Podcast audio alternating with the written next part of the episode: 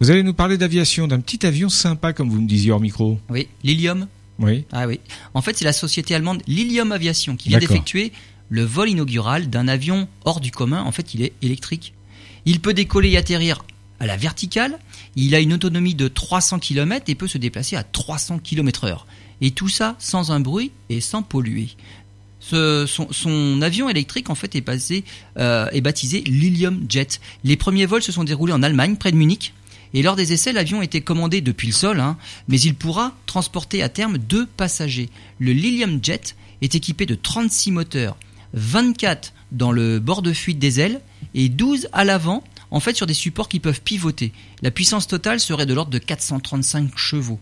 Pour les phases de décollage et d'atterrissage, les supports à l'avant font pivoter les moteurs et ceux qui se trouvent dans les ailes disposent de volets qu'on peut orienter de manière à diriger le flux verticalement. Lors des premiers tests, l'avion est autonome, ensuite il sera piloté, mais à terme le but est bien d'en faire un moyen de transport complètement autonome, hein, pas de pilote. Un biplace dans la première version, mais une autre version est prévue pour proposer 5 places.